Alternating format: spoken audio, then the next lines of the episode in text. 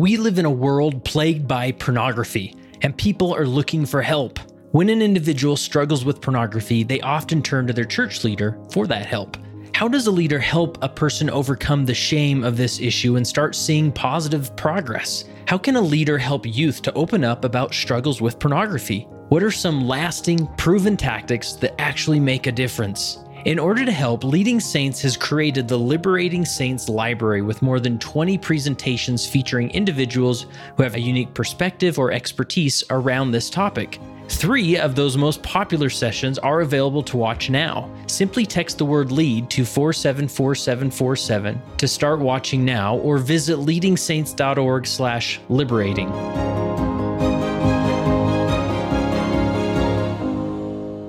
Leading Saints is a nonprofit organization dedicated to helping Latter day Saints be better prepared to lead. And we do that through various ways, including this very podcast that you're listening to. I hope you subscribe, maybe leave us a review while you're at it. And I think you'll enjoy the content you find on this podcast. And then jump on over to leadingsaints.org and you'll find thousands of articles dedicated to leadership context as it relates to uh, being a Latter day Saint. Uh, we have virtual summits that we've done. Check us out on social media and also a, a weekly newsletter that goes out that has unique content you won't find anywhere else. So uh, jump into the Leading Saints world. We're glad to have you.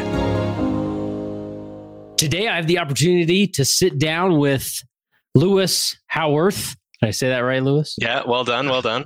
Nice. Uh, there's all sorts of tongue twisters in uh, in your background here because you're from Luxembourg in the Nancy Nancy stake Nancy. I forget. Look at that, Garrett. You're, you're basically a local at this point. That's oh, great. Yeah, yeah. Well, um, that and tell us for us uh, ignorant Americans, where is Luxembourg? Yeah, so first off, Luxembourg is a real country. I promise you all that. it's in the heart of Europe, nestled between France, Germany, and Belgium. So it's a very small country, part of the EU, the European Union. Um, and interestingly enough, there are three official languages of Luxembourg. So you have Luxembourgish, which again, I promise you is a real language, and then French and German. So on behalf of Luxembourg, I'll say moyen, bonjour, and guten tag, just so everybody is included in, in that. That's awesome. That's awesome. And so, yeah, Luxembourg isn't just a city in uh, fantasy novels, right? It's a uh, it's a real thing with real people and uh, real language. So, yeah. Does, and, and and a, and a little fact for everybody: the capital of Luxembourg is Luxembourg City, so that's an easy one to remember. Oh, nice, nice! I can do that. That that, that I can do. So, and we were talking before we hit record that it takes about an hour or so to drive across the from north and south, right? And a little yeah, less than hour, that from east to west. Exactly, about an hour and a half north to south, about an hour uh, east to west. So yeah, it's a pretty small country. That's great. And you are currently serving as the bishop of the Luxembourg First Ward. Yeah, correct, correct. Nice. And um, how many how many wards are in Luxembourg, and then how many are in your stake, or how many like groups or branches or whatever? Yeah, so uh, since the 80s, there has been a branch in Luxembourg. Um, my uncle uh, actually moved to Luxembourg and set up the first branch here when he was working for the European Parliament. And then my family came after, and, and I was born in Luxembourg in the late 80s. So there's been a branch in Luxembourg for, for all of my young life. And then uh, when I went on my mission around 2010 ish, 2008, 2009, 2010, there was a ward that was created. So the branch was transformed into a ward. And then last year, we were actually able to establish a second branch in Luxembourg focused on Portuguese and Spanish speaking community. Nice. And so, what uh, what language do you speak uh, in your ward? Like it's, officially. Yeah it's bilingual so uh, it's it's a mix of french and english. There's a pretty large expat community in luxembourg um, because of different international companies who set their headquarters in luxembourg. So we have a lot of native english speakers and then a lot of native french speakers. So between the two we we cope and we we get along. Nice. So this is going to sound just stupid, but uh, my limited European history knowledge, like how did how come Luxembourg just never got gobbled up at some point by one of the surrounding countries? it, it did. It did by multiple countries actually. That the city of Luxembourg is built around a gorge, so there's a really big valley that kind of protects most of the city of Luxembourg. So during the medieval ages, it was always a very good kingdom, right, and a very well protected kingdom and fortress that not many could penetrate. So it was always somewhat independent. You know, throughout the years, the Netherlands has owned Luxembourg. Belgium did in World War II. The Nazis invaded Luxembourg in about ten minutes and, and took over the country. So it has been uh, taken over by different countries, and different countries have taken pieces of Luxembourg. It used to be a little bit bigger, um, but yeah, after the Second World War, Luxembourg actually became really important for the creation of the European Union, and uh, the European Parliament, Court of Justice, the European Investment Bank all have different headquarters in Luxembourg. So now it's it's a relatively important country for for a geopolitical perspective, which is pretty cool. That's awesome. And what do you do for work there? Um, I work for a technology company um, who are based in Luxembourg. I work for Amazon. Um, they have a, a, pretty substantial headquarters in Luxembourg with with uh, thousands of employees. So I've nice. worked for them for the last seven and a half years. So do you have two day shipping there? Uh, we don't. Believe it or not, there's no fulfillment center in Luxembourg. We do a lot of the work behind the scenes, but we have to go to, to Amazon.de for Germany, .fr for France, or BE for Belgium. So we're kind of you know scoping around to get anything, which is a shame. I, but I suddenly feel okay. so patriotic. Anyways, uh, so uh, and then uh, you say you were born there, born and raised there. Yeah, born and raised in Luxembourg to a, an English speaking family. So my family are from England and Ireland originally. Okay. My dad worked for the European Parliament, which is why my family moved to Luxembourg. Um, but yeah, I, I, grew up in Luxembourg, lived there till I was 17 when I went over to, to BYU to go study. Okay, BYU Provo? BYU Provo. Yeah, I, I, lived in the complete opposite of what I imagined, you know, the Utah Mormon lifestyle to be living in Luxembourg. So I wanted to to experience the complete polar opposite to my my childhood and see what that gave me, and it was a cool experience. Yeah, and we think Luxembourg's strange, and you think uh, Utah's strange. So yeah, all right, pretty much. nice. And uh, served a mission. Served a mission in Germany. I was originally called to the Germany Hamburg mission. And about halfway through my mission, that mission was uh, merged with the Berlin mission and the Frankfurt mission. So I ended up in the Berlin mission for the second half of my mission. Nice. And so, what was your your language capacity like when you went on a mission? Did you already speak German? Did your was your English as good as it is now, or yeah, so I, I, grew up speaking English. So English is my native okay. language. Um, okay. I learned French from the age of six, and I, I, speak fluent French. I started to learn German from the age of eleven, but being brought up English, there was always a, you know, a patriotism towards England versus Germany. So I was kind of reluctant to learn German. I didn't do great in school. When I submitted my mission papers, I wrote down that I learned German for four years because that was the truth. And I guess the brethren were inspired to send me to Germany and to not send me to the Provo MTC, but to send me to the Preston MTC, which was a, a 10 day crash course in a German speaking district. So I went in not really speaking much German that could get me through. Um, but I, I promise you, if any anyone is about to leave on a mission, the gift of tongues is real. And I am a witness of that. So yeah, I went to Germany after 10 days and was able to teach from the first day. And then you also grew up just learning French just because of the culture, right? and school. So I went oh, okay. to a pretty unique school system that's set up for children of people who work for the European institutions. So every grade had 25 different nationality sections. So you had a Danish section, a Swedish section, Italian section, Swedish, you know. So you had all the different sections where you did classes like you know literature or maths in your native language. And then for classes like history or geography or economics you would do that in your second language which in my case was french with other children who had the same second language. So mm. they taught you the language but then immersed you in the language to do other courses which which sped up obviously your ability to speak. Yeah. Yeah that's cool. And we're seeing more and more at least in utah more and more of these immersion programs where kids are learning different languages and it's pretty cool. You know, it's a great yeah. way to to learn a language because as an adult, I don't I don't want to learn another language. I'm good. yeah, it's, so. it's very much sink or swim. That's for sure. And so, what is the the Luxembourgian? Is that the, the name? Is is that just like a Luxembourgish? So yeah. is that just like some fun traditional language, or is there actually is it actually used in day to day life? Yeah, it's it's definitely used. It used to be more of a dialect, and then it was turned into an official language. Um, if you go to the local school system, which I did not, but my children have done it, um, they learn Luxembourgish. So it's it's very much taught from a young age, and typically the first few years of school will be in Luxembourgish, and then you'll learn German and French on top of that. Most people in in Luxembourg come from a Portuguese or Spanish background as well. There's about 30, 40 percent of the population who come from either Portugal or Spain, so they'll speak Italian, Spanish, or Portuguese on top of that, and then English is always learned. So I, I, joke that to work at McDonald's in Luxembourg, you need to learn at least six or seven languages, and that's not even false. Like literally, most people in Luxembourg will speak three or four languages, and, and no one even bats an eyelid. Yeah.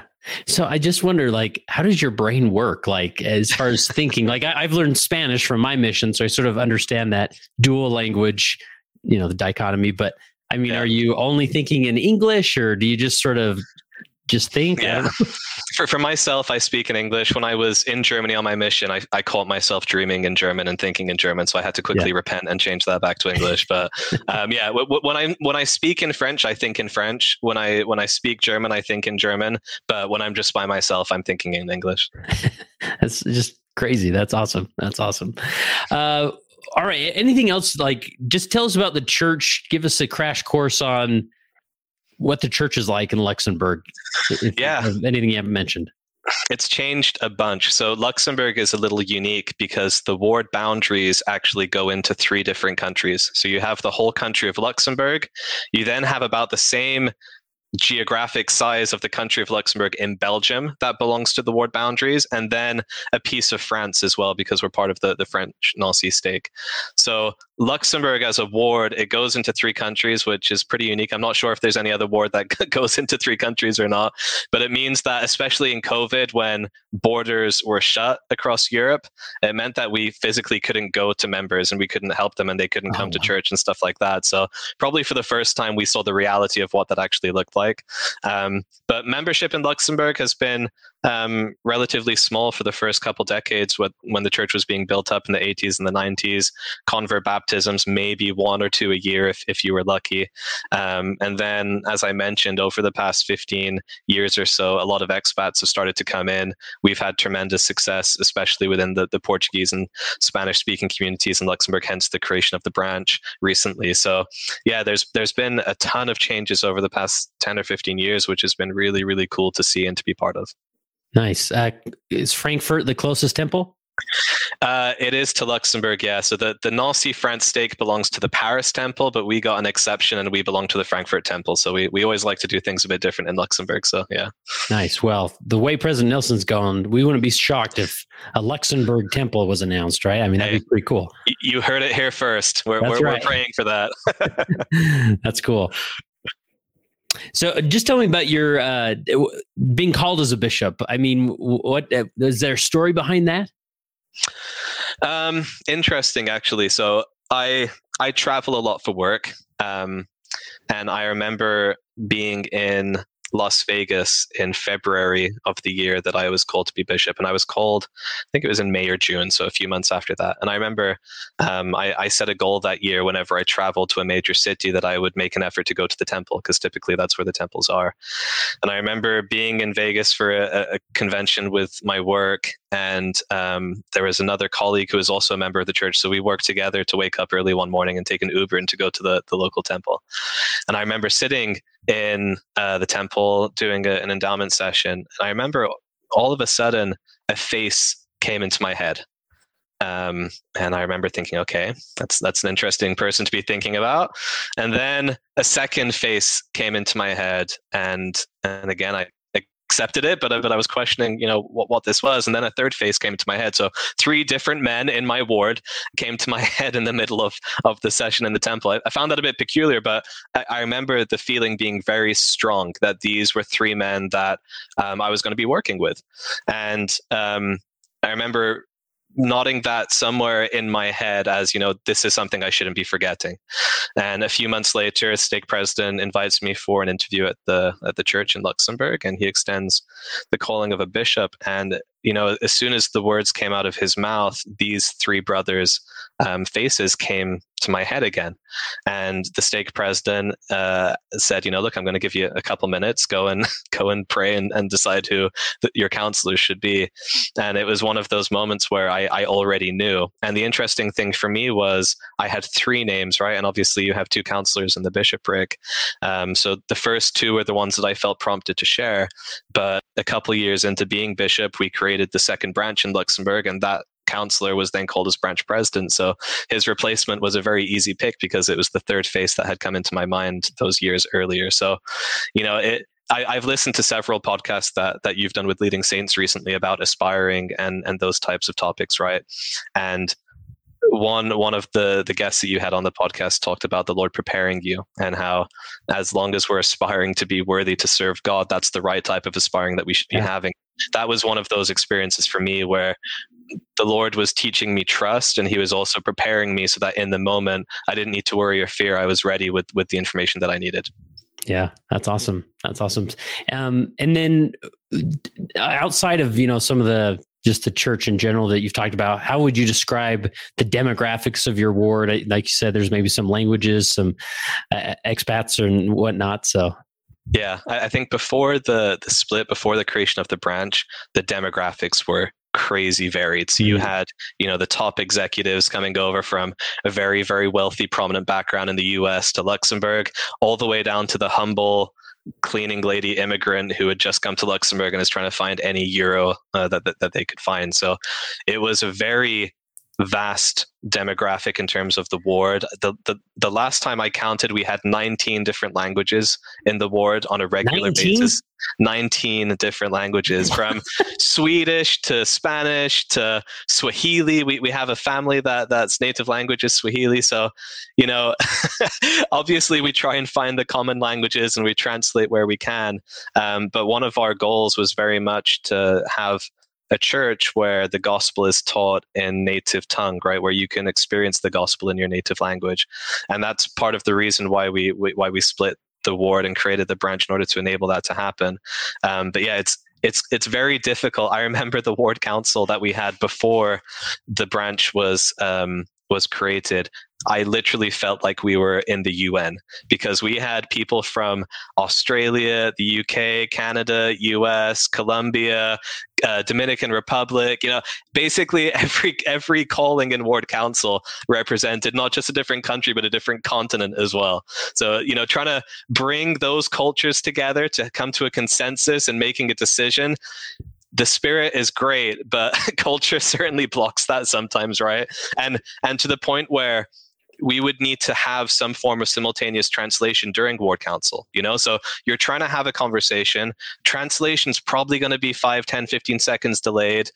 It, it, creates a lot of difficulties right? So that type of structure it's it's a great experience and you learn a lot about empathy and, and working with people at, at different levels different backgrounds but it's it's hard and and uh, it's something that has that has shaped what the ward looks like today but it's it's something that you need to work for yeah. Wow. And, and, you know, it's one thing, you know, you see these when maybe a, an apostle comes and there needs to be a, a, a, interpreter, right. That's standing there and maybe makes their talk go longer. But, and that's a very like, I'm speaking to a congregation, but when it's a, a council setting where you want a lot of dialogue going, because that's where, you know, the revelation is hidden, uh, yep. man, what a complex situation. It's it's hard. And like we we went through lots of different things right? Because growing up in the branch of luxembourg they would always translate at the pulpit. So you would say something in one language and the translator would translate it, right? Kind of as, as you're mentioning with apostles visiting different places. Yeah.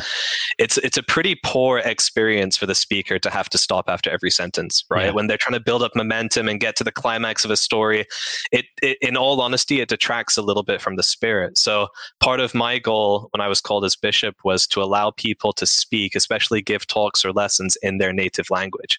So a lot of Sundays we would have uh, headsets and we would have you know either french spanish portuguese english three of those four depending on who the speaker was would be translated simultaneously into headsets for people sitting down. So you know it, it felt like general conference where you had to have all of that in place. You need amazing skills and and just because you speak another language it doesn't mean you're a good translator in that language right? Because to translate it's a skill to listen and to speak at the same time yeah. right? And and that's a hard skill. It takes a lot of practice to get. So yeah that there have been amazing members who have had many gifts brought to them through the spirit in order to enable people to hear the gospel in their native language and, and what a blessing that has been. Yeah and, and this i assume is their calling to be a translator uh, yeah, we, we did actually set people apart for that because of how difficult it was. So it, it probably wasn't their only calling. You know, yeah. just the na- the nature of the war. People need to have a couple callings, but it was it was definitely one that we set people apart for. Yeah. Yeah. And then, what are the general numbers of of your ward, and as far as showing up to sacrament meeting and whatnot? Yeah, so it's it's been again amazing growth. Growing up, it was a branch of 15, 20 people, right? Where we had missionaries serving as branch presidents sometimes just because there wasn't a brother locally who could do it. Um, when it was turned into a ward, it was around 100, 110 or so active on a Sunday. Um, before COVID and before we we created the branch, we were getting 220 people, right? We had in, in the two years prior to COVID, we had around 50 baptisms, which is just unheard of, right? It's unheard of for Europe in general, but for a country that had had one or two baptisms a year for decades, um, it was it was a sign that the Lord was preparing us for something and that we were in a position that he could trust us to, to do that. So before COVID, we were about 220. When the branch mm. was created and, and the ward is now separate from the branch, we're seeing, you know, a good 150 people, depending on who's watching it online versus who's in person. And the branch is somewhere between 60 and 80. So both healthy sizes that can show a lot of great growth moving forward. Yeah. What about with the ministering assignments? Uh, what's the, I mean, do, uh, how's that organized or any unique uh, approaches you have to take with ministry It's uh, it's a very confusing matrix, right? So there's a logical aspect to it and a spiritual aspect to it. So you have geography, you have languages, um, and then you just have seniority or, or experience in the church, right? Because there's a ton of new converts and first generation members in the ward. So you, you can take the approach of let's group people together geographically. So those in Belgium, those in France, mm-hmm. those in the north, those in the south. But then you, you have to also cater to the language because having a Portuguese speaking brother visit someone who's English speaking and, and doesn't speak the language, that's a hard person to minister to sometimes. So it's a mix of everything. It's not perfect. Um, but it it works sometimes right? I think as as most places in the in the church it's not a perfect science um, but for those who love they'll do. And i've seen amazing examples of people who don't speak a lick of another language but they just know how to show love. And you see very quickly what the true spirit of ministering is right? It's not needing to prepare a, an hour long lesson on the most complex gospel doctrines, but it's simply being there and showing the love. And, and that's, that's at the core of what ministering should be today with change. Yeah. Yeah. That's great. I'm curious, like, do you, uh, you know, there's obviously various uh, points that influence who we call to what positions, right? Uh, obviously, we want to do so under the inspiration and of of the keys and the authority that we have. But uh, do you kind of feel like as you're looking for an elders quorum presidency or whatnot, like are there certain language requirements that you that are like a, a must? Yeah, I, I've seen different leaders take different approaches there. Um, and of course logically it makes sense that you need people who can communicate with at least you know the, the majority of the people in their quorum or their, their group right? Um, i've learned i've learned that the lord qualifies who he wants to call. And within a presidency generally you can have the right mix of languages but we don't call people because of the language that they speak right? And and it's important for me to to separate that because otherwise it almost turns into a job interview you know like give me your cv what's your skills what's your language set? And and i think that detracts from what the lord is trying to do with his work. So it's it's a difficult one and and sometimes the balance isn't right and you feel that and you know changes are made over time and that's okay we're, we're not perfect.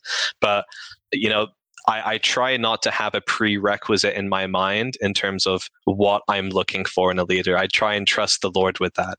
Um, mm-hmm.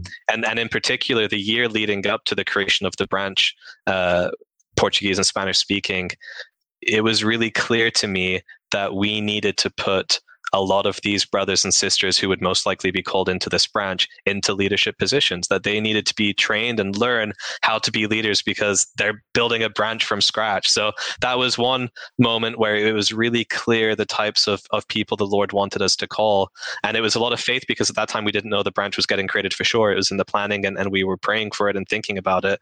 Um, but again the lord called exactly who he needed to prepare. And when that branch was created the vast majority of the people that we had been working with and training and and learning together were called into leadership positions and could go from day one you know and that was that was a really cool moment to be able to see that that come to fruition. You don't usually get to see that in the church too often but that was one moment where you could see the lord had planted seeds he had orchestrated exactly what he wanted to and this was the end result that he was aiming for yeah, that's that's fascinating. All right, so as we typically do with these how I lead interviews, I had you prepare a few uh, principles to discuss, and typically I'm getting close to wrapping up. But there's so many, uh, so many questions with uh, your unique experience where you're at in the kingdom of God. So that's all right, though. So we'll just let's jump into these. The first one is the importance of setting up a structure. What do you mean by that? Yeah, so again, looking at the growth of the church in Luxembourg, um, for a long time it was a branch, and anybody who's who's lived in a branch before. Um, being in a branch is a lot like being in a startup, right? You get a bit bootstrappy, you try and figure things out, you have people wearing multiple hats, and it's more about getting it done versus getting it done the right way, right? And when I was called as bishop, the ward had existed for a little while, but it was in a in a difficult state where the building that we had originally was meant for a very small group. And it got to the point where it was actually illegal for us to meet in this building just because we didn't meet fire and safety regulations. There were too many people and not enough exits. So the stake president at the time took the decision to not renew the uh, the lease in order to force the church to find us a better place because there was a bit of back and forth there. So we left that building and we ended up being in a hotel for about two or three years. So every Sunday we would bring our portable church on wheels and we would we would rent out a few rooms and a few conference rooms in the hotel and we would meet there each Sunday. It was a very interesting experience for all the guests of the hotel who would see, you know, 100 uh, members of the church trampling in in white shirts and ties and singing at 9:30 in the morning. I'm sure they didn't appreciate that too much. but, you know, in in that type of setting, how difficult would that have been for the bishop at the time, the leaders at the time to do anything, you know, activities and interviews and all that kind of stuff that you take for granted just weren't really possible because there wasn't even a physical building to be meeting in. So, you know, moving from that, we finally get a building, and I'm called as bishop um, within the next year of having that building again. So there was a ton of structure that just wasn't in place. And it was very much my focus for that first year to set up youth programs that worked and to make sure that we had you know primary activity days and all of these things that if you're in a place like utah california idaho arizona where the church has roots and it has people who have been there for a long time again i think we take those for granted. In a place where there wasn't even a building where most of the members have joined the church in the last you know 10 or 15 years most of them didn't grow up learning primary songs you need to create that space where they can then learn from. Otherwise, it turns into chaos. So, you know, the, the first job I had as a 17 year old kid finished high school, I had a great boss who taught me probably the most important lesson of my life. He said, Lewis, the three secrets to business are communication, communication, communication, right? So setting up that structure and, and trying to find out a way to work over communicating was really key for me and i over indexed on that where google docs became the go-to for every bishopric meeting for every ward council meeting right? And it was saved in a folder shared with everyone so everyone had access to it. They knew what we were doing. They knew what the focus was. They knew what the the agenda points were and the action items for the next time. So google docs has become really key to helping with that communication. We have a ward council WhatsApp group and a bishopric WhatsApp group so that we can quickly communicate and talk with each other when we need to. Um, we use Facebook pretty religiously as a ward in order to make sure that things can be communicated quickly, in addition to um, the send a message tool which is in LCR as well that you can you know choose the yeah. group or quorum that you're you're sending a message to. So setting up that structure, which for many members was very new, and then you know putting kind of as that first layer very open very transparent communication was really key in those early days and and maybe changing the mentality a little bit from being a branch to being a functional ward right? And that is a mental shift. Even for members who have maybe been in Luxembourg for a long time, you get used to a certain way of working, right? And and when we try then and go to that next level and we put in a structure in order to allow more people to experience the gospel and to enjoy it and to, to, to experience it maybe in a different way, it can sometimes become a point of conflict because it's change and change is always difficult even if it's good change or change for the right reasons. Um, but that that was really important and that was a big focus for the first year. Yeah. So help us give, maybe give us an example as far as setting up this structure like what that actually looked like because like you said we take it for granted here that uh, yeah there's just always this somebody somebody somewhere knows what to do and we just sort of fall in that mold and that tradition so what what specifically is an example of how that looked setting up that structure yeah, so a couple of the basic ones were with the youth. So having a weekly youth activity in, in the Nancy stake is actually pretty rare.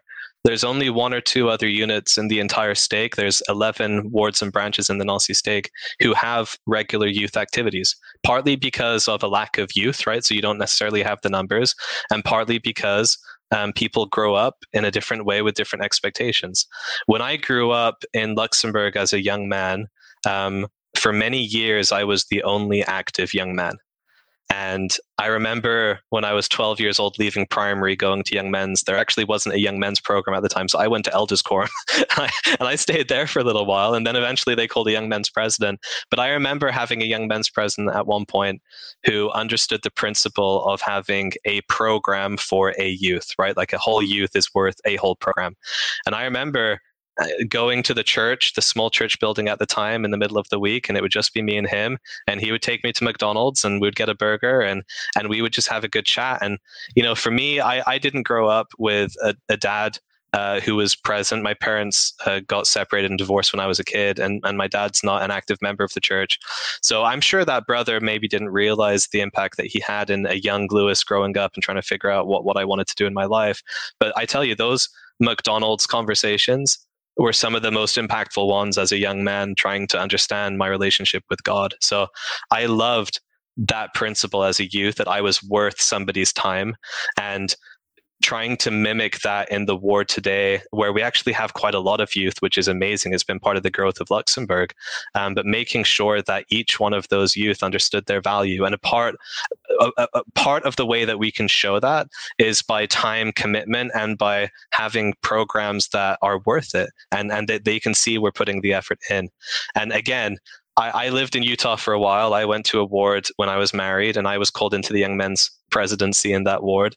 And I remember um, as a presidency, we would be kicking ourselves to try and make good activities every week and stuff like that. And I remember sometimes there was an attitude with some of the youth that was very expectant, right? Like, yeah, sure, whatever, this is an activity. And there wasn't always a huge amount of gratitude. I remember thinking to myself, holy smokes, if I had a tenth of this as a young man, it would have been the greatest experience of my life, you know? So it's the balance between making sure you have the right programs, the right dedication, the right time commit, but you're still helping people stay humble and grateful for what they're doing. And that's the balance we're trying to fit. So the youth is one example of, of putting that culture, putting that structure in place. Others have been with the changes recently, right? Having Elders Quorum and Relief Society take a much stronger role with missionary work and family history.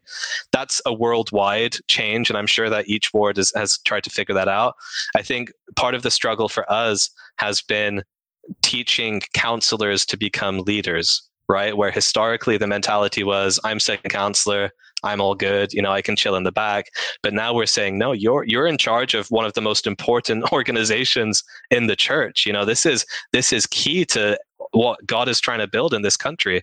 So that's been that's been a learning experience that hasn't been easy and it's definitely still ongoing. But those are the things where putting structural expectations and putting an organization in place is what we have found to be the role of the bishopric, right? To kind of give that vision to then allow people to act within that vision instead of having to create everything themselves. That's probably been the biggest value that we've felt as a bishopric. Yeah, I love that. Uh, next principle is different seasons for different focuses and goals. Yeah, so I, have touched on this, right? Where the first year of being a bishop was very much about setting up the structure. The second year was very much around preparing leaders who were going to move into the branch. This third year that, that we're in right now has been very much around preparedness coming off the back of a COVID pandemic. Um, last week, I'm not sure if, if you read, but there were terrible floods in Germany, Belgium, and Luxembourg with, with really heavy rainfall. Hundreds of people have died. And several members of our ward experienced some pretty bad damage because of the flooding. One one member's family's whole house was flooded on on the ground floor. Um, so that preparedness goal of this year has been really important, but two years ago it wasn't an important one you know so as a leader it's about understanding where your ward is at and what will help them get to that next level. Uh, so, some advice that my stake president gave me uh, within a couple months of being called as a bishop was uh, Lewis, make sure that you're not expecting people to be a 10 when they're a 3 you know? Understand where people are at and if someone's at a 3 help them become a 4 don't force them to become a 10 mm-hmm. and i love that principle and it's something that has helped shape me and teach me more empathy in terms of of helping somebody progress from where they're standing right to quote elder uchtdorf. And i think um, for us this year, it's been about understanding where we can help people grow and help them get to the next level. So most of the year has been stuck in a Zoom church and, and virtual meetings, right? We're, we're now back to being in live and we now have second hour, which is amazing. Um, but we made the decision early this year to have monthly firesides around a preparedness theme. So we called a preparedness committee and they gave 12 different themes that they were going to cover and they've planned different activities. And it's been a really cool way to bring people together, even in a virtual sense sense for something other than just sacrament meeting and to try and give people different outlets and opportunities to learn and to grow. So understanding what the needs are today is really, really important and to help people understand what that next step is in their lives. It's obviously different for each person, but as a ward, there needs to be some type of focus that can drive a lot of the work that everybody is doing. So that that for me has been a really good one. Wow, I, I really like like that and appreciate that because when we contrast that to maybe our professional lives, when we hire people to work for us or people we work, we typically aim to hire maybe an eight or nine. Maybe we'll settle for a seven, uh, you know, depending on the the position that's being filled and the skill set need and whatnot.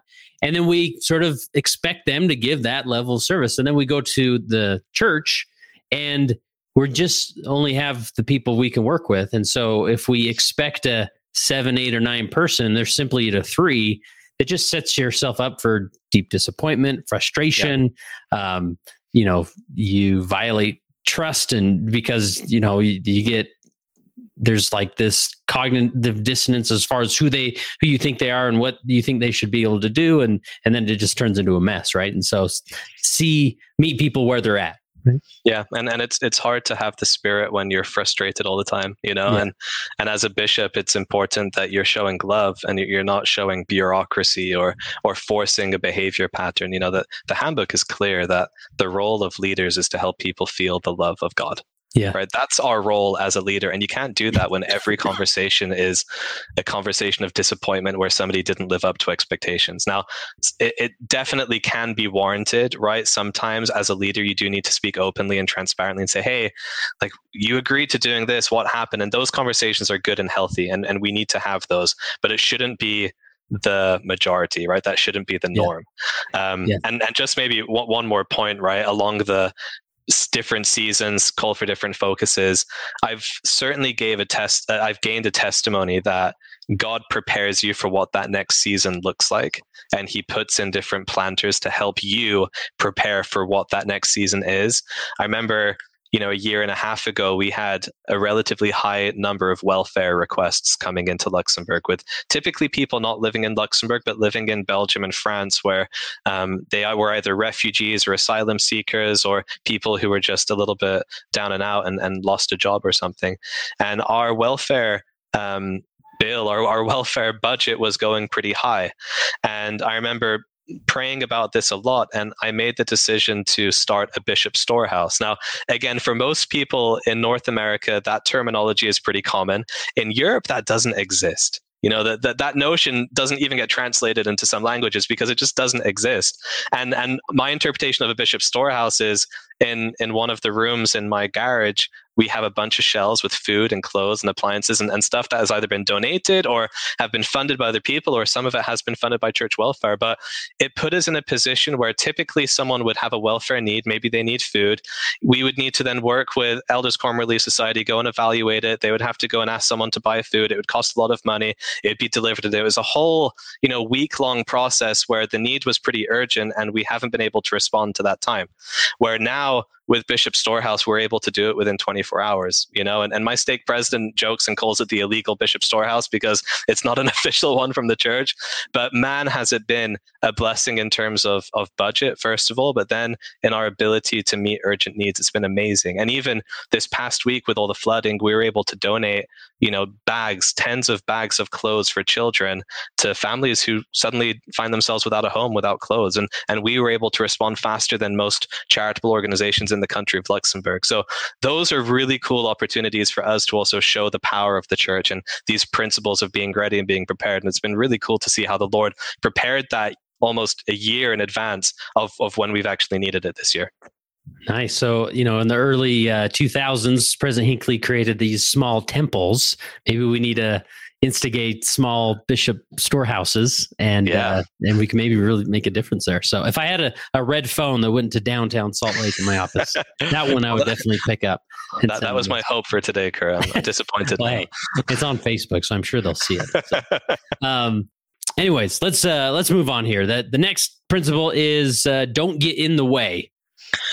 Yeah, uh, this is one I've learned the hard way as a as a learning bishop. Um, you know, I was called to be bishop when I was in my late twenties, and um, the Lord qualifies those who He calls, and I think that's the journey of serving. Right, is to figure out what you're doing, and I'm somebody who likes things done the right way, and kind of going into the a leader who's you know a three we shouldn't be forcing them to be a 10 i've had to learn what it means when a ward officer is set apart with priesthood power right? Where a relief society president has hands placed on her head is given priesthood power and stewardship for her organization right? What's the balance between me as a bishop stepping in and me as a bishop stepping back in order to allow that person to run the organization that they feel uh, the way that they feel they need to? And and I haven't been perfect. Any of my uh, former ward council members can testify to that if they're listening to this. Um, but it's been it's been really important for me to learn that and to learn when to step in and when to step back. Um, people are given callings in the Church of Jesus Christ of Latter day Saints to change. Right? We believe in the atonement of Jesus Christ being the ultimate and eternal change agent, that people are able to progress and learn and grow. And they're only able to do that if they're given the space to make the mistakes that then require change. Right. So that's that's been part of my learning and at the same time making sure that there's some level of consistency at the board level in terms of the direction we're going and the goals that we have and creating that accountability within ward council to follow up and to check and to report you know those principles that we learn in the temple as well. So not getting in the way has been a work in progress that i'm still working on today. And at the same time not assuming that someone who is called suddenly knows how to get all the answers right? Mm-hmm. And especially in an emerging part of the church like Luxembourg, where there's a ton of first generation members, um, not everybody knows, and and and that's okay. And again, not wanting to overstep, sometimes a leader's reaction to that type of situation might be okay look let them figure it out and and we'll see in a year how they're doing and i remember um, many years ago before I was bishop, I, I, remember sitting on a, a stool in a hotel because we were meeting at a hotel at that time and speaking with the Relief Society president at the time who was telling me that it's been months since she last had a catch up with her bishop and how difficult it was for her to not have that dialogue. So something that that I decided to put in place really early as bishop is monthly one-on-ones with your respective person and, in ward council you look after. So for myself, that would be Relief Society president, Young Women's president. My first counselor, it's Elders. For my second counselor, it's primary and Sunday school. And the monthly one-on-one is a chance to catch up. It's a chance to hear what's going on, what the issues are. It's a chance for the ward officer to feel heard and to feel validated. But I tell you what, having those monthly one on ones have saved us so many heartaches because typically our reaction as members of the church is to suffer in silence right? If somebody offends you, rarely is our reaction, okay, let's talk to that person, and figure it out. Usually it's, I'm going to take it, I'm going to hate that person silently, and then eventually, hopefully, I'll forget about it and, and we'll just move on. And what these monthly one on ones have forced is a behavior of accountability as well as just an openness and transparency. Of course, it doesn't always work, and some members still don't always feel comfortable, but it gives an opportunity to stop it in its tracks before it gets too far, right? And that's also in terms of the bishopric, because sometimes the bishopric might say something that's misinterpreted, taken the wrong way, or just not the best thing that they could have said at the time. And members might grab hold of that and, and, and it stops them from maybe trusting in the bishopric or whatever it might be. These are opportunities that we have to stop that before it festers and before we let Satan, you know, plant enough seeds to suddenly derail the work of the Lord. So that's been one mechanism that we've put in play in place in order to force a more open dialogue and to stop people from avoiding the tough topics right we need to avoid avoiding the tough topics and be okay with being a little bit uncomfortable sometimes, to be okay with ambiguous situations, and more than anything, to be okay with struggling in your calling right? If you're struggling, it usually means that you're going through a period of growth. And that usually means that Heavenly Father is just waiting for you to reach out to Him so that He can sustain you through the atonement of Jesus Christ. In other words, it means you're doing it right. And a lot of the time, our reaction is to avoid that struggling and to run back to our comfort zone and to want to stay there because that's where we feel best, right? It's where things are happy. So, these types of, of mechanisms that we put in place to hold people a little bit more accountable, but to give them a voice and to, to make sure that we're not missing the bigger problems have been really great. And it's allowed us to progress, I think, as a ward at a, at a quicker rate than if we didn't have them in place. Yeah, man so much there so i uh one follow up I have is with these, you know, the monthly one to ones with with the organizational leaders, right? Like the that, that's something I did, and I I had the same success. Like it was just awesome, and I I recommend that every leader, especially bishops, do this. The pitfall I see people fall into is they often make them dependent on whether they have something to talk about. And because oftentimes you meet so, you know, once a month, after a few months, you sort of feel like, well, we kind of talked through the big issues. I think I'm okay this month. And next month, I think I'm okay with this month. But don't make it contingent on whether you have something to talk about. Just simply sit down. If it's a three minute meeting, great. Yeah. But what I found the moment you sit down and start talking, maybe you start to shoot the breeze or, you know, in the beginning, and then you find some things to talk with. But most importantly, you've connected one to one with that individual. They feel supportive, supported, they feel heard, and they're ready to, to return to battle on your team and, and do their part, knowing that the, their leader always has a listening ear on what they're struggling with or what they're experiencing. Right. Yeah and, and if, if the if the only thing you accomplish in that conversation is simply ministering to a person in the ward who is clearly sacrificing a lot to serve others what a great blessing that moment is. Yeah. you know i i had a bishopric member a while ago say say to me you know yeah so and so is doing great in their organization. Everything is good. They send me an email every month and they give a report. And and i, I remember having a conversation saying okay that's great but did you know that they were going through this this and this and the bishopric member said, No, I, I, actually didn't know that. And I said, Okay, let's remember what the one on ones are actually for. It's not just about getting a report of the activities that were done or, you know, different people who had moved into their organization.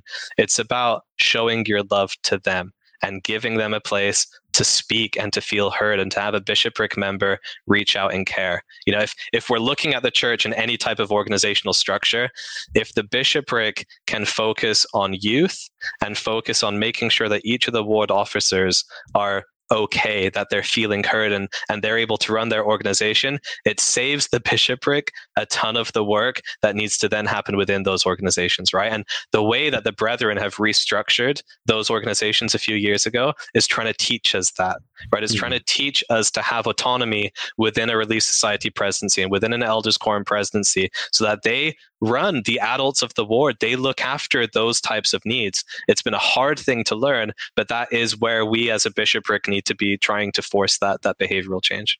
Yeah.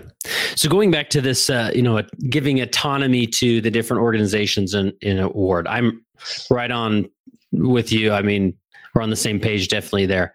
The pushback I get, and this is a big problem. Like on paper, it makes sense, and every leader's like, "Oh yeah, I'd love to do that," uh, but it's a big problem. I get the emails from, especially primary presidents, who are like, "I, I, I don't feel like I have any say in what's going on," and it's easy to default to that the bishopric is just simply running the ward. They're picking the callings, they're picking, they're making the final call on things, and they may entertain feedback here and there. But at the end of the day, it it can come across that they're and quite literally they're running the ward. And so what the the pushback that I often get around that concept is when it comes to callings. Oh well, well, what do you do if the primary presidency wants person A, but then the Relief Society wants person A as well. And so I, I just, we just need to make that decision. And then before you know it, you're making every calling, right? So how, how do you handle that in the context of callings? Yeah, it's it's a tough one, and I actually had a, a pretty difficult uh, situation with that a few weeks ago. So it's good timing for the question, Garrett. Oh, good. Um, the, the the reality is, and I go back to the handbook again. I I, I was rereading that section of the handbook a couple weeks ago because of the situation I was in.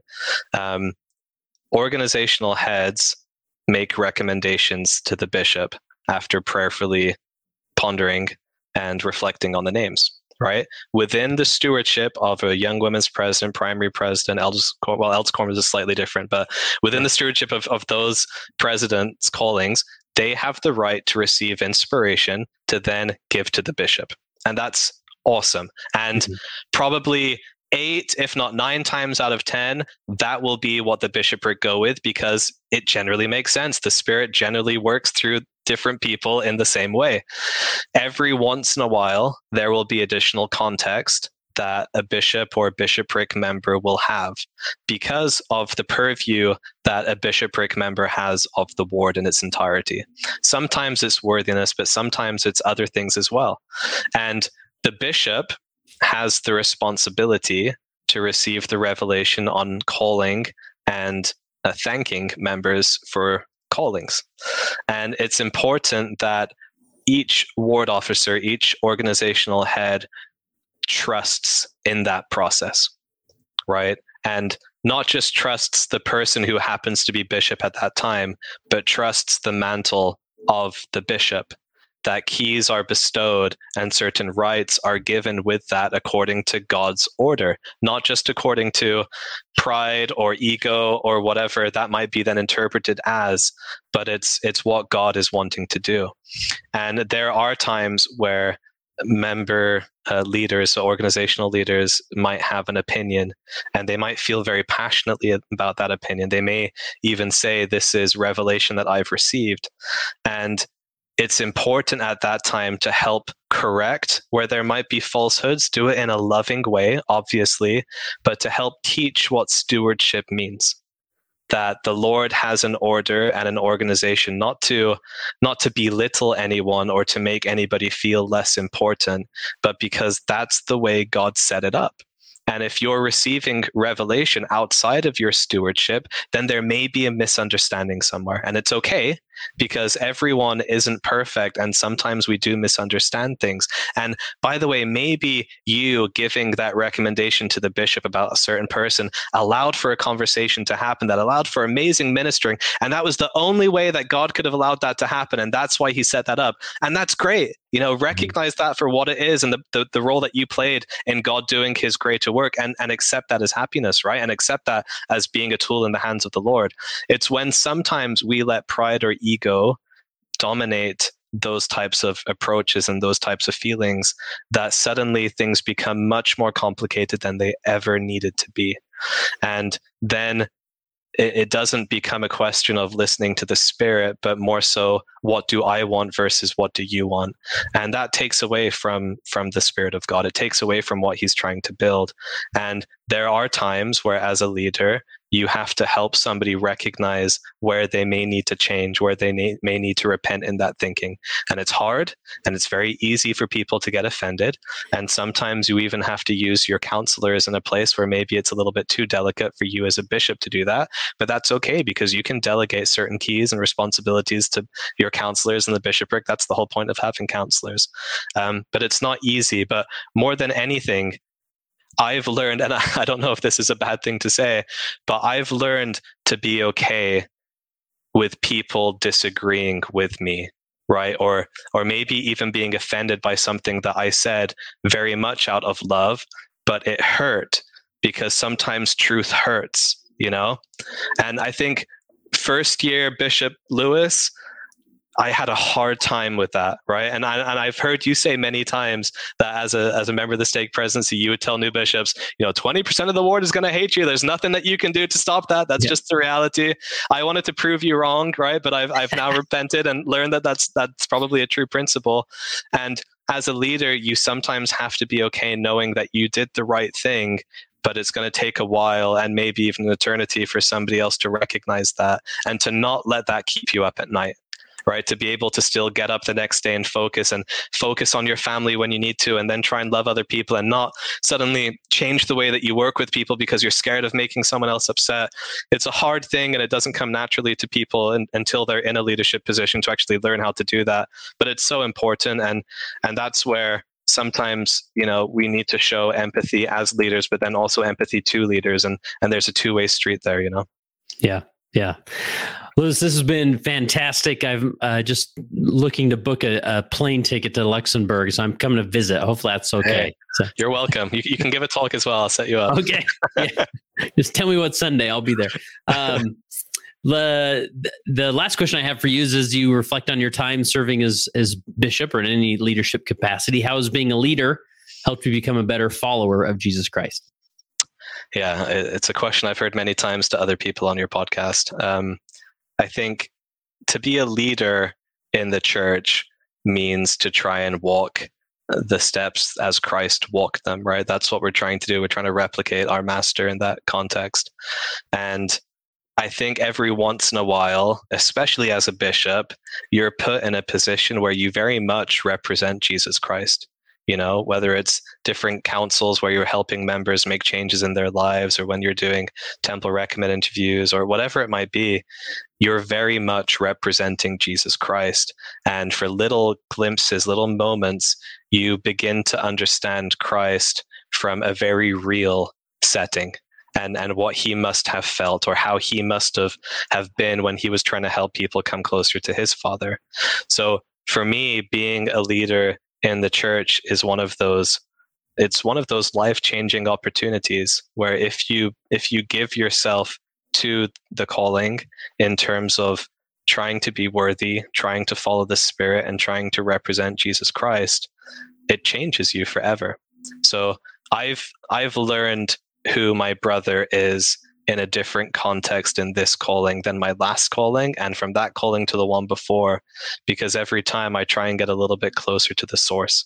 And I think as a bishop it's it's one of those special callings where you're asked to represent him in different settings.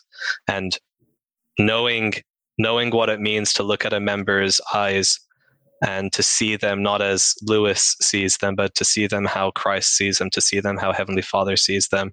There are certain keys I think where sometimes that's that's necessary in order to to help somebody move forward, and those are moments that I will I will hang on to for the eternities, and and for me that has been absolute tender mercy as a bishop where they you have all that stress all that frustration all of those difficult things.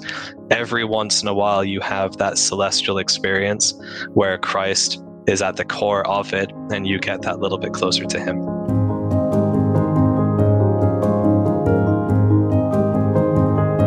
And that concludes this How I Lead interview. I hope you enjoyed it. And uh, I would ask you could you take a minute and drop this link in an email on social media, in a text, wherever it makes the most sense, and share it with somebody who could relate to this, this experience? And this is how we develop as leaders, just hearing what the other guy's doing, trying some things out, testing, adjusting for your area. And uh, that's where great leadership's discovered, right? So we would love to have you uh, share this with uh, somebody in this calling or a related calling, and that would be great. And also, if you know somebody, any type of leader who would be a fantastic guest on the How I Lead segment, reach out to us. Go to leadingsaints.org/contact. Maybe send this individual an email letting them know that you're going to be suggesting their name for this interview. We'll reach out to them and. Uh, see if we can line them up. So again, go to leadingsaints.org slash contact, and there you can submit all the information and let us know. And maybe they will be on a future How I Lead segment on the Leading Saints podcast. And remember, text the word LEAD to 474747 in order to access the three most popular sessions of the Liberating Saints Library. It came as a result of the position of leadership which was imposed upon us by the God of heaven who brought forth a restoration of the gospel of Jesus Christ. And when the declaration was made concerning the only, true and living church upon the face of the earth, we were immediately put in a position of loneliness. The loneliness of leadership from which we cannot shrink nor run away and to which we must face up with boldness and courage and ability.